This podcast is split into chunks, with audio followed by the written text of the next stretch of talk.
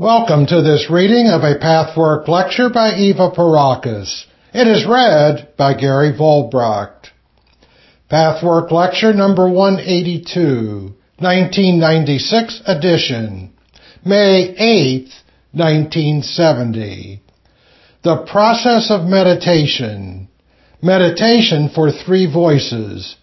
Ego, lower self, higher self. Greetings, all my friends here. Love and blessings, help, and inner strength are coming forth to sustain you and help you open up your innermost being.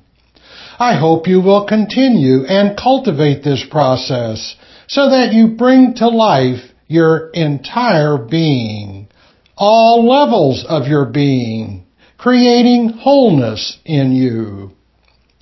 In tonight's lecture, I want to talk about meditation. Of course, I have spoken about it many times before.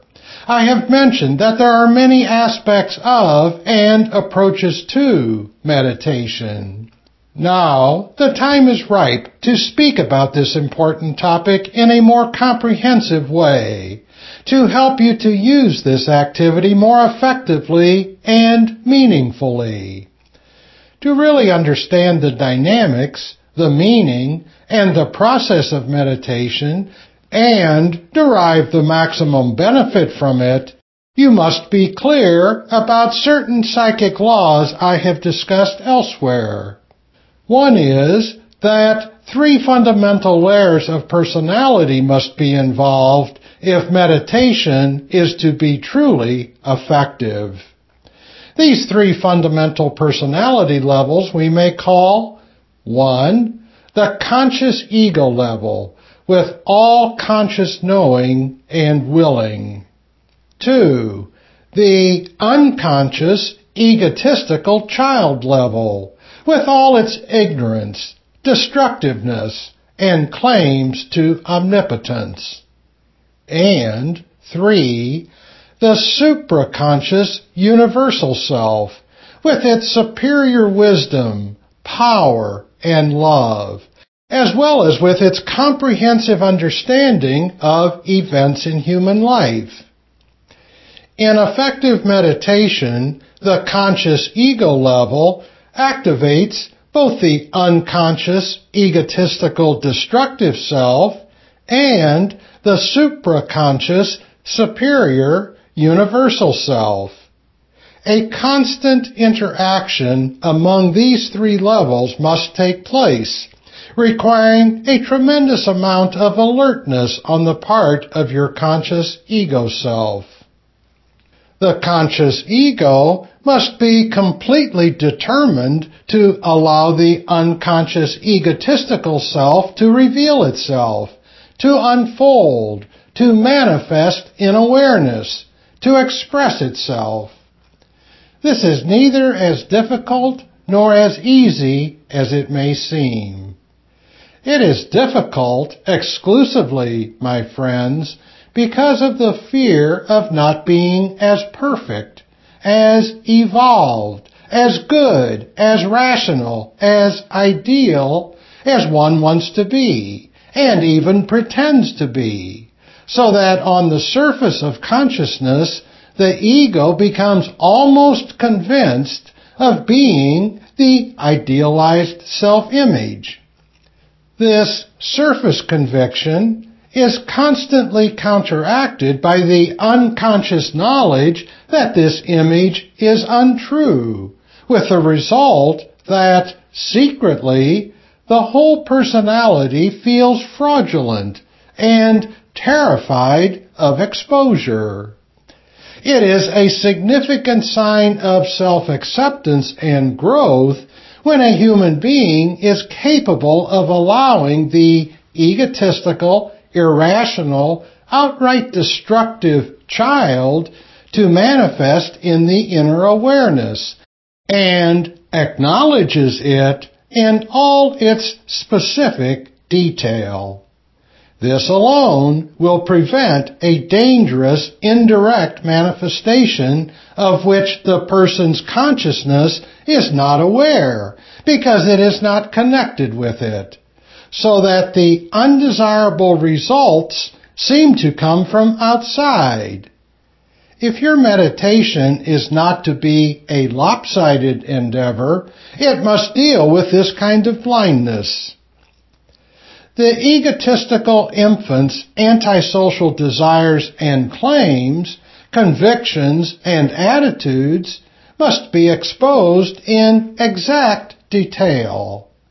It seems hard to accept that there is something in you that is so very different from the way you want to be and the way you think of yourself.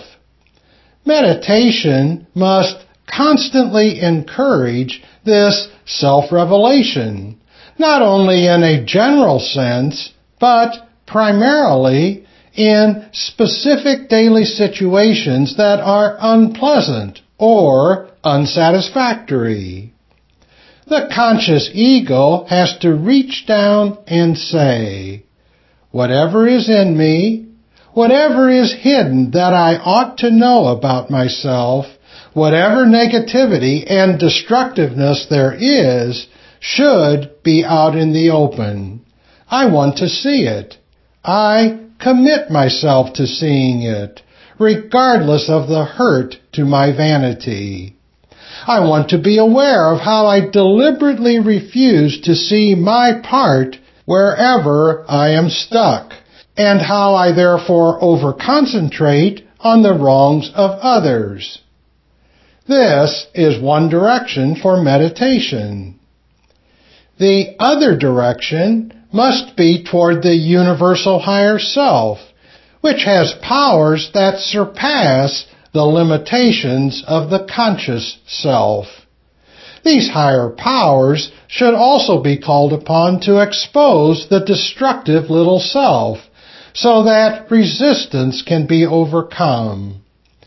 The ego will alone may be incapable of accomplishing this. But the ego can and must meditate to request the higher powers to help. The universal consciousness should also be asked to help you to understand the expressions of the destructive infant correctly, without exaggeration, so that you do not go from ignoring it to making it a monster a person can easily fluctuate from an outer self-aggrandizement to a hidden inner self-deprecation. When the destructive infant reveals itself, one could fall prey to believing that this destructive self is the ultimate sad reality.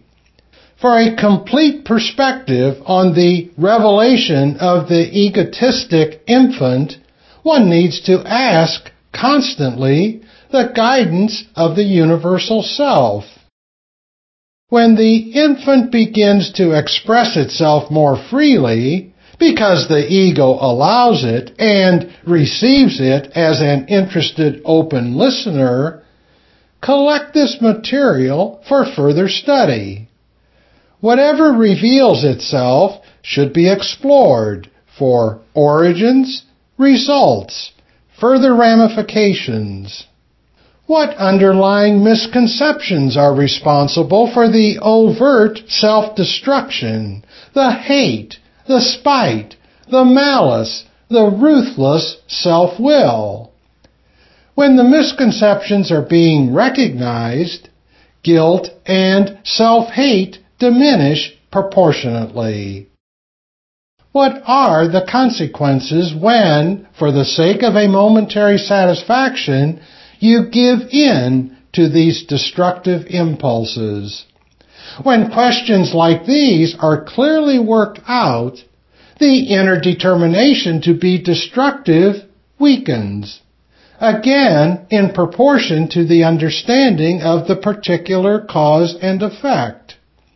If this part of the pathwork is glossed over and taken for granted without particular and exacting insight, the task is only half done. Meditation must deal with the entire problem of unconscious negativity, step by step. The interaction is threefold.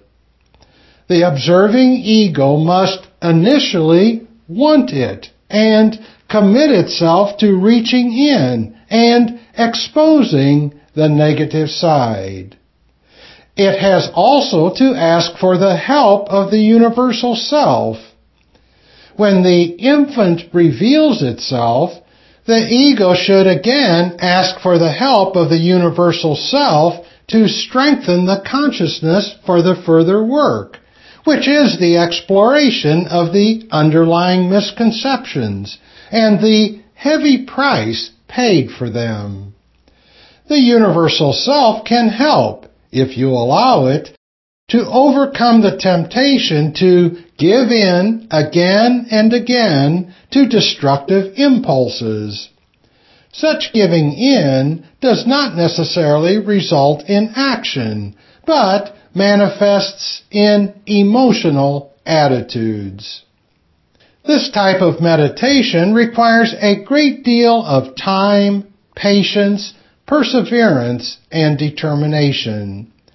Remember that wherever you are unfulfilled, wherever there are problems, wherever there is conflict in your life, your attitude should not be to concentrate with woe on others or circumstances outside your control, but to reach into yourself and explore the causes embedded in your own egocentric childish level. Meditation is an absolute prerequisite here. It means ingathering yourself, calmly, quietly wanting to know the truth of this particular circumstance and its causes then you need to quietly wait for an answer. In this state of mind, peace will come to you even before you fully understand why you have a particular negativity. This truthful approach to life will already give you a measure of the peace and self-respect you lacked as long as you held others responsible for what you had to suffer. If such meditation is cultivated, you will discover a side of yourself that you have never known. In fact, you will come to know two aspects.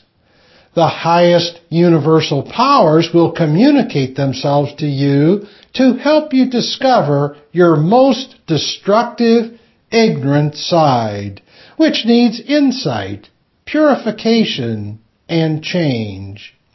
Through your willingness to accept your lower self, the higher self will become more of a real presence in you.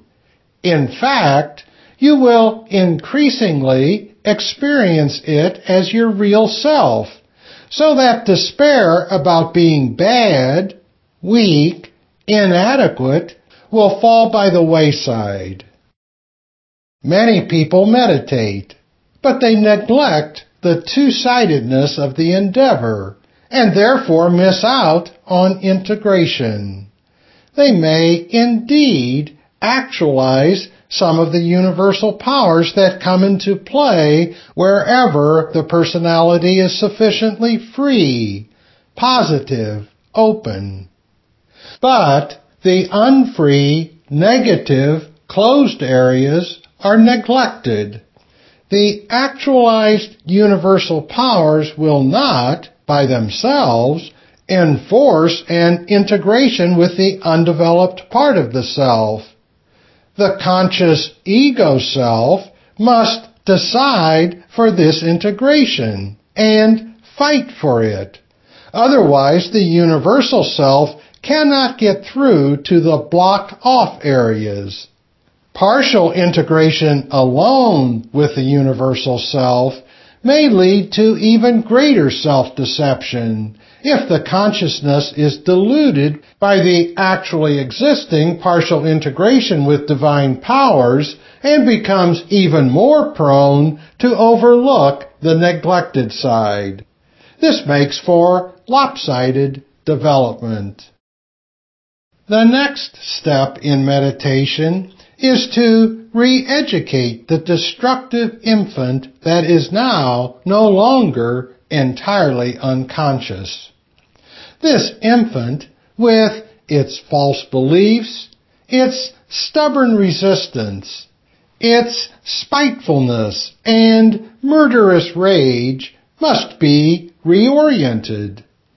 Re-education, however, cannot take place unless you are fully aware of every aspect of this destructive infant's beliefs and attitudes. This is why the first part of meditation, the revealing exploratory phase, is so fundamental. It goes without saying that this first phase is not something one gets over with, so that then the second and later the third phase can begin. This is not a sequential process. The phases overlap.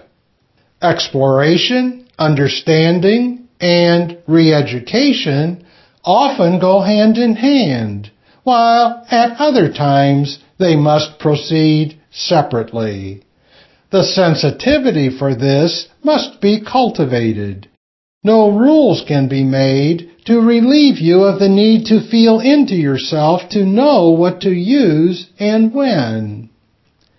It is easy to look past what is stagnant in you.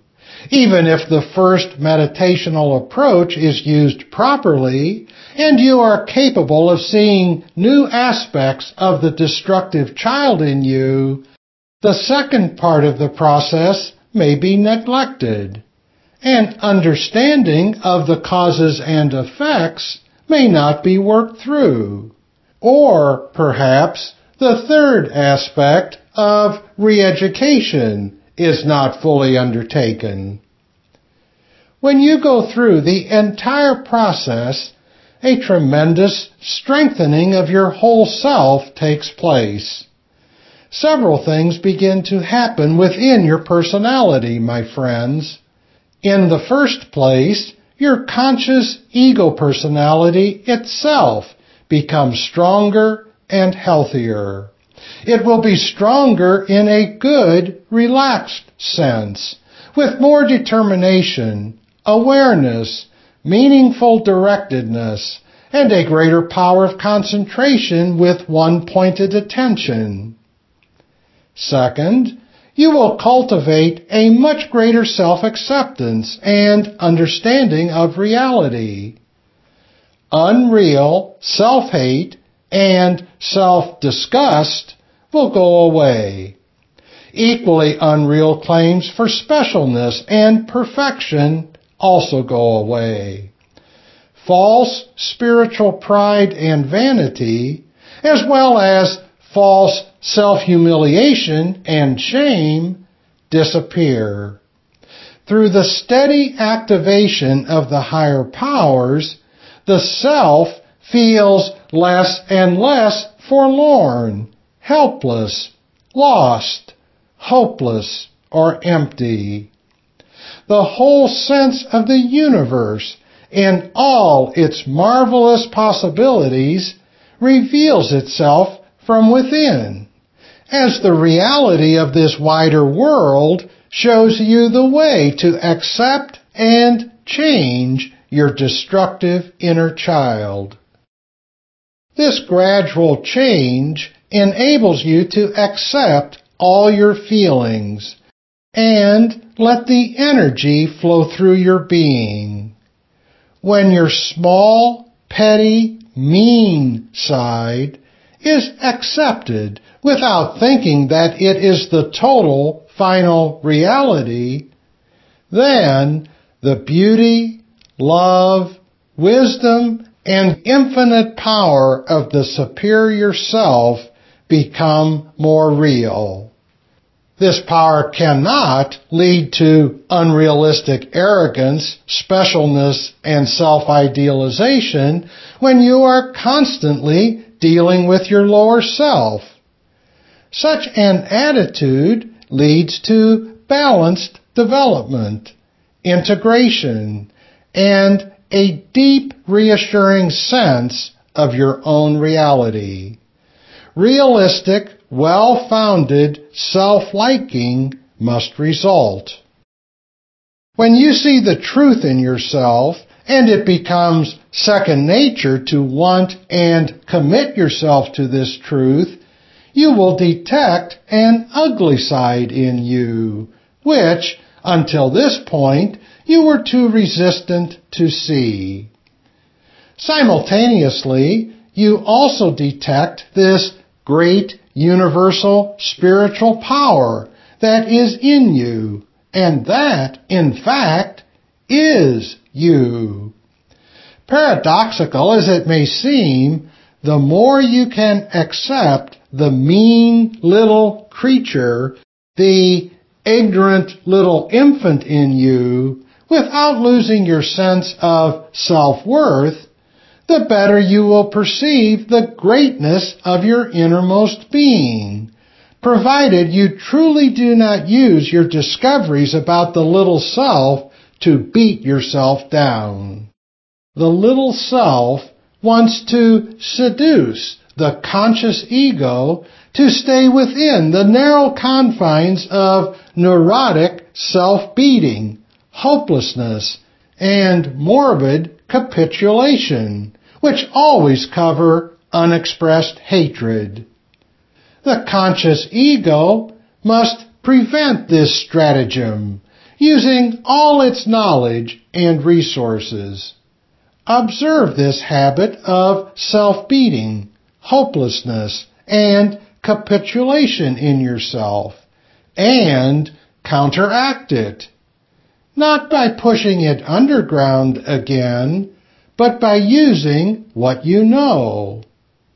Talking to this part of yourself, you can bring to bear on it all the knowledge of your conscious ego. If this is not sufficient, request the powers beyond your consciousness to come to your help. Another important aspect of getting to know both the lowest and the highest in you is that you realize the function, the capacities, but also the limitations of the conscious ego. On the conscious level, the ego's function is wanting to see the full truth of both the lowest and the highest in you, wanting with all of its strength to change and give up destructiveness. The limitation is that the ego consciousness cannot execute this alone and must turn for help and guidance to the universal self and wait patiently without doubting or impatiently pushing. This waiting needs an open attitude about the way the help might manifest. The fewer preconceived notions one has, the faster help will come forth and be recognizable. Help from the universal consciousness may come in an entirely different manner than your concepts may make room for, and this might prove to be an obstacle. An open, waiting, accepting, and positive attitude is also necessary, though recognizing its absence can also become a constructive acknowledgement of where the self is at the moment. There are many different kinds of meditation. There is religious meditation, which consists of reciting set prayers. There is meditation in which the main emphasis is put on increasing the powers of concentration. In another type of meditation, spiritual laws are contemplated and thought through. There is meditation in which the ego is made totally passive and willless, and the divine allowed its own flux. These and other forms of meditation may have more or less value, but my suggestion to the friends who work with me is rather to use the available energy and time for confronting that part of the self that destroys happiness, fulfillment, and wholeness. You can never create the wholeness you truly aspire to, whether or not this aim is articulated, if you bypass this confrontation. This approach includes giving voice to the recalcitrant aspect of the egotistical destructive self that denies happiness, fulfillment, and beauty for any reason. So far, we have discussed two phases of the meditation process. First, the recognition of the unconscious destructive egotistical self, and then the understanding of the underlying misconceptions, the causes and effects, the meaning and the price to be paid for the present destructive attitudes. The third phase is the reorientation and re-education of the destructive part of the self. What I will say now must be taken with great care. Otherwise, the subtleties involved will not be communicated. Re-education might very easily be misunderstood and lead toward a renewed suppression or repression of the destructive part that is beginning to unfold. You have to take great care and deliberately aim to avoid this, without, however, allowing the destructive part to engulf you. The best attitude toward the unfolding destructive part is one of detached observation, of unjudging, unharried acceptance. The more it unfolds, the more you must remind yourself that neither the truth of its existence nor its destructive attitudes are final. They are not the only attitudes you have, nor are they absolute. Above all, you have the power inherent in you to change anything. You may lack the incentive to change when you are not fully aware of the damage the destructive part of you does to your life when it goes unrecognized. It is, therefore, another important aspect of this phase of pathwork meditation to look deeply and widely for indirect manifestations. How does unexpressed hate manifest in your life? Perhaps by feeling undeserving and afraid, or by inhibiting your energies. This is only one example. All indirect manifestations have to be explored. It is important here to remind yourself that where there is life, there is constant movement, even if this movement is temporarily paralyzed. Matter is paralyzed life stuff. The frozen blocks of energy in your body are momentarily hardened, immobilized life stuff. This life stuff can always be made to move again, but only consciousness can do it. For life stuff is filled with consciousness as well as energy. Whether this energy is momentarily blocked and frozen, or whether this consciousness is momentarily dimmed, does not matter. Meditation must mean, above all, that the part of you that is already conscious and moving actually intends to make blocked energy and dimmed consciousness moving and aware again. The best way to do this is to allow the frozen and dimmed consciousness, first of all, to express itself. Here, you need a receptive attitude instead of a reaction that what comes forth is devastating and catastrophic. The panicky attitude toward one's own unfolding destructive infant does more damage than the destructive infant itself. You must learn to listen to it, to take it in, to calmly receive its expressions without hating yourself, without pushing the infant away. Only with such an attitude can you come to understand the causes of its underlying destructiveness. Only then can the process of re-education begin. The denying, panicky, frightened, self-rejecting, and perfection-demanding attitude you usually have makes every part of this meditation impossible. It does not permit unfoldment. It does not permit exploration of the causes of what might be unfolded. And it certainly does not permit re-education. It is the accepting and understanding attitude that enables the conscious ego to assert its benign dominion over violently destructive and stagnant psychic matter.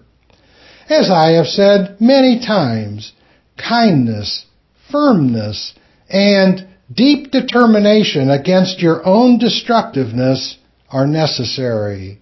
It is a paradox. Identify with the destructiveness and yet be detached from it.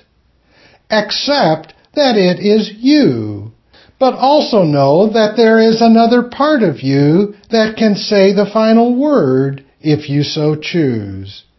For this, you need to widen the limitations of your conscious ego expressions to include saying at any moment, I will be stronger than my destructiveness and will not be hampered by it.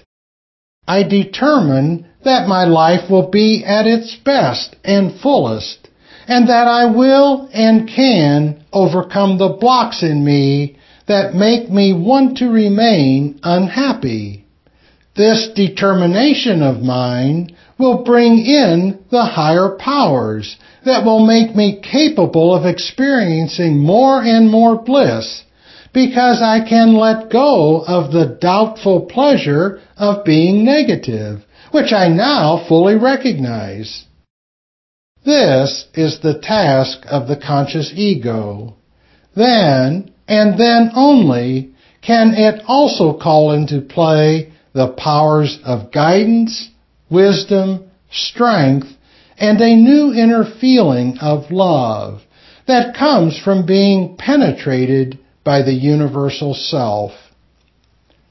For re-education, too, has to proceed through the relationship of the three interactive levels, just as it was necessary for making the destructive side conscious and exploring its deeper meaning. Re-education depends on the efforts of both the conscious ego with its instructions to and dialogue with the ignorant child, and on the intervention and guidance of the universal spiritual self. Each, in its own way, will affect the gradual maturing of this infant. The ego determines its goal to change the consciousness of the negative inner child by wanting this and committing itself to it. This is its task. Full execution of this task is made possible by the spiritual influx from the deeper personality that has to be deliberately activated. Here, the consciousness must again adopt a twofold approach. One is activity that asserts its desire to transform the self-defeating aspects, leading the dialogue and calmly but firmly instructing the ignorant child. The other is a more passive, patient waiting for the final but always gradual manifestation of the universal powers. It is they who bring about the inner change when the feelings lead to new, more resilient reactions. Thus, good feelings will replace those which were negative or dead. Rushing and pressuring the resisting part is as useless and ineffective as accepting its direct refusal to budge. When the conscious ego does not recognize that there is a part of the self that actually refuses every step toward health, unfoldment, and the good life, a counteractive movement may be one of hurried, impatient pressure. Both derive from self-hate. When you feel stymied and hopeless, take it as a sign for you to search for that part in you that says, I do not wish to change. I do not wish to be constructive. Set out and find this voice. Use the meditative dialogue here again to explore and let the worst in you express itself. You can see, my friends, how expressing the negative part, exploring its meaning and cause and effect, and re-educating it must be a constantly fluctuating process alternating, and often simultaneous. See how the three levels of interaction combine in the effort of purification and integration. Meditation functions here as a constant articulation of what was previously unarticulated.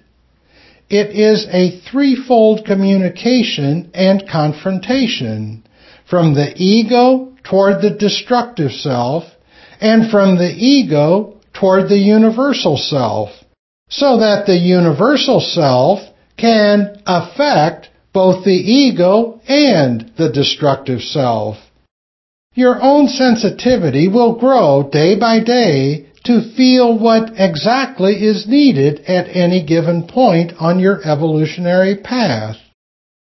Each day brings forth new tasks exciting tasks, beautiful tasks. They should not be approached in a spirit of wanting to get it over with, as if only then could life begin. On the contrary, the meditation process is living at its best. You may begin each meditation by asking yourself, what do I really feel at this moment about this or that issue? In what respect am I dissatisfied? What is it I may be disregarding? Then you may request the universal spirit in you to help you find these particular answers. Wait trustingly for what may unfold. Only when some part of you unfolds can you have a direct confrontation, communication, or dialogue with it and ask it further questions as well as instruct it? With patience and determination, you can remold the distorted part, but only after it has fully expressed itself. You can reform, reorient stagnant psychic energy with your willingness to be totally honest, totally constructive, loving, and open. If you find an unwillingness in this regard, then that must be confronted, explored, and re-educated. This is the only meaningful way in which meditation can move your life toward the resolution of problems, toward growth and fulfillment, and toward unfolding your best potential. If you do this, my friends, the time will come when trusting life will no longer sound like a vague, faraway theory that you cannot put into personal action. Instead, your trust in life, as well as self-love in the healthiest sense, will fill you more and more based on realistic considerations instead of wishful thinking. The paradoxes and opposites that you constantly deal with in life will be reconciled. This is important, particularly when you meditate on this threefold interaction within you. I would now like to discuss a few of these important paradoxes. For instance, let us examine the paradox of desire. Both desire and desirelessness are important spiritual attitudes. Only to the dualistic, separated mind do they seem like opposites leading to confusion about which is right or wrong. Human beings desire, for only desire can bring you to the fourth aspect of meditation. This is the expansion of your conscious concepts in order to create new and better life substance, hence life experience. This is the creation I have spoken about in previous lectures. If you do not desire a better state of being and more fulfillment, you will have no material to create and mold life substance. Visualization of a fuller state presupposes desire. These concepts must be fostered by the conscious ego, and the universal consciousness must intervene to help create a more expanded state. If you see desire and desirelessness as mutually exclusive, you cannot grasp or feel the necessary attitude. Desire must exist for one to believe in new possibilities and to unfold into greater states of fulfillment and self-expression. But if desire is tense, urgent, and contracted, it forms a block. Such desire implies, I do not believe that what I want can happen, which is perhaps the result of an underlying, I really do not want it, because of some misconception or unjustified fears, or an unwillingness to pay the price. This underlying denial creates two tenths a desire. Therefore, a kind of desirelessness must be present which could be expressed as the statement, I know I can and will have such and such, even if it is not realizable right now in this or that specific form. I trust the universe and my own goodwill sufficiently that I can wait and will strengthen myself along the way to cope well with the temporary frustration of this desire. What are the common denominators of healthy desire and healthy desirelessness that make meditation and indeed all life expression real and beautiful? First, there is an absence of fear and the presence of trust. If you fear frustration, unfulfillment, and their consequences, the tension of your soul movement will prohibit the fulfillment you want. Eventually, you will even give up all desire. Then, desirelessness will be distorted, misunderstood, and of the wrong kind, because too much tense desire is present. In the final analysis, such tense desire comes from fear, caused by the infantile belief that you will be annihilated if you do not have what you want. Hence, you do not trust your ability to cope with lack of fulfillment, which makes you inordinately frightened of it. So, the vicious circle continues. The fear induces a cramp that becomes a denial of desire. These very subtle, obscure attitudes need to be explored in your meditation so that you can come to the fourth stage of meaningful meditation. In this stage, you express your desire with confidence in your ability to cope with both non-fulfillment and fulfillment, and therefore with a benign universe capable of yielding to you what you long for. The obstacles along the way can be dealt with when you know that the ultimate state of bliss will be yours anyway. Then desire and desirelessness will not be irreconcilable paradoxes, but complementary attitudes. Similarly, it seems paradoxical to postulate that both involvement and detachment must exist in the healthy psyche. Again, there must be a twofold approach to the understanding of this seeming contradiction. If detachment is indifference because you are afraid to be involved and unwilling to risk pain and scared of loving, then detachment is a distortion of the real attitude.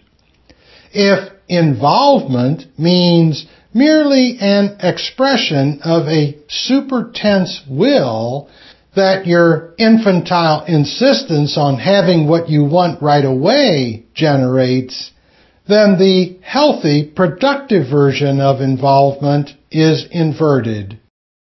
I will choose a third example of apparent opposites that make a comprehensive whole when not distorted. Let us take the inner attitudes of activity and passivity. On the dualistic level, these two seem to be mutually exclusive. How can you be both active and passive in a harmonious way? The right inner interaction includes both these inner movements. For instance, meditation, as I have explained it here, must include both. You are active when you explore your inner levels of consciousness. You are active when you commit yourself and struggle to recognize and overcome resistance. You are active when you question yourself further to let the previously unadmitted destructive side express itself. You are active when you have a dialogue and re-educate the infantile, ignorant aspects of yourself. You are active when you use your ego consciousness to enlist the help of the spiritual consciousness. You are active when you create a new concept of life experience, as opposed to an old limiting one. When the ego deals with both other universes to establish a connection, you are active. But you must also learn to wait passively for the unfoldment and expression of both these other levels. then the right blend of activity and passivity prevails in the psyche. The universal powers cannot come to fruition in a human being unless both the active and the passive movements are present. These are very important concepts to understand, to use, and to observe within yourself. Find where they are distorted and where they are functioning well. When the three-way interaction within yourself takes place, there is always a harmonious blend between desire and desirelessness, between involvement and detachment, between activity and passivity. When this balance becomes a steady state, the destructive infant grows up. It is not killed or annihilated. It is not exorcised. Its frozen powers resolve themselves into live energy, which you will actually feel, my friends, as a new living force. This infant must not be slain. It must be instructed so that salvation can come to it, liberating it, bringing it to growth. If you work toward this goal, you will steadily move closer to unifying the ego level and the universal self. This is powerful material. Be blessed. Be in peace. Be God. This has been a reading of Pathwork Lecture number 182. For more information about other Pathwork materials and programs, please visit the International Pathwork Foundation website at www.pathwork.org.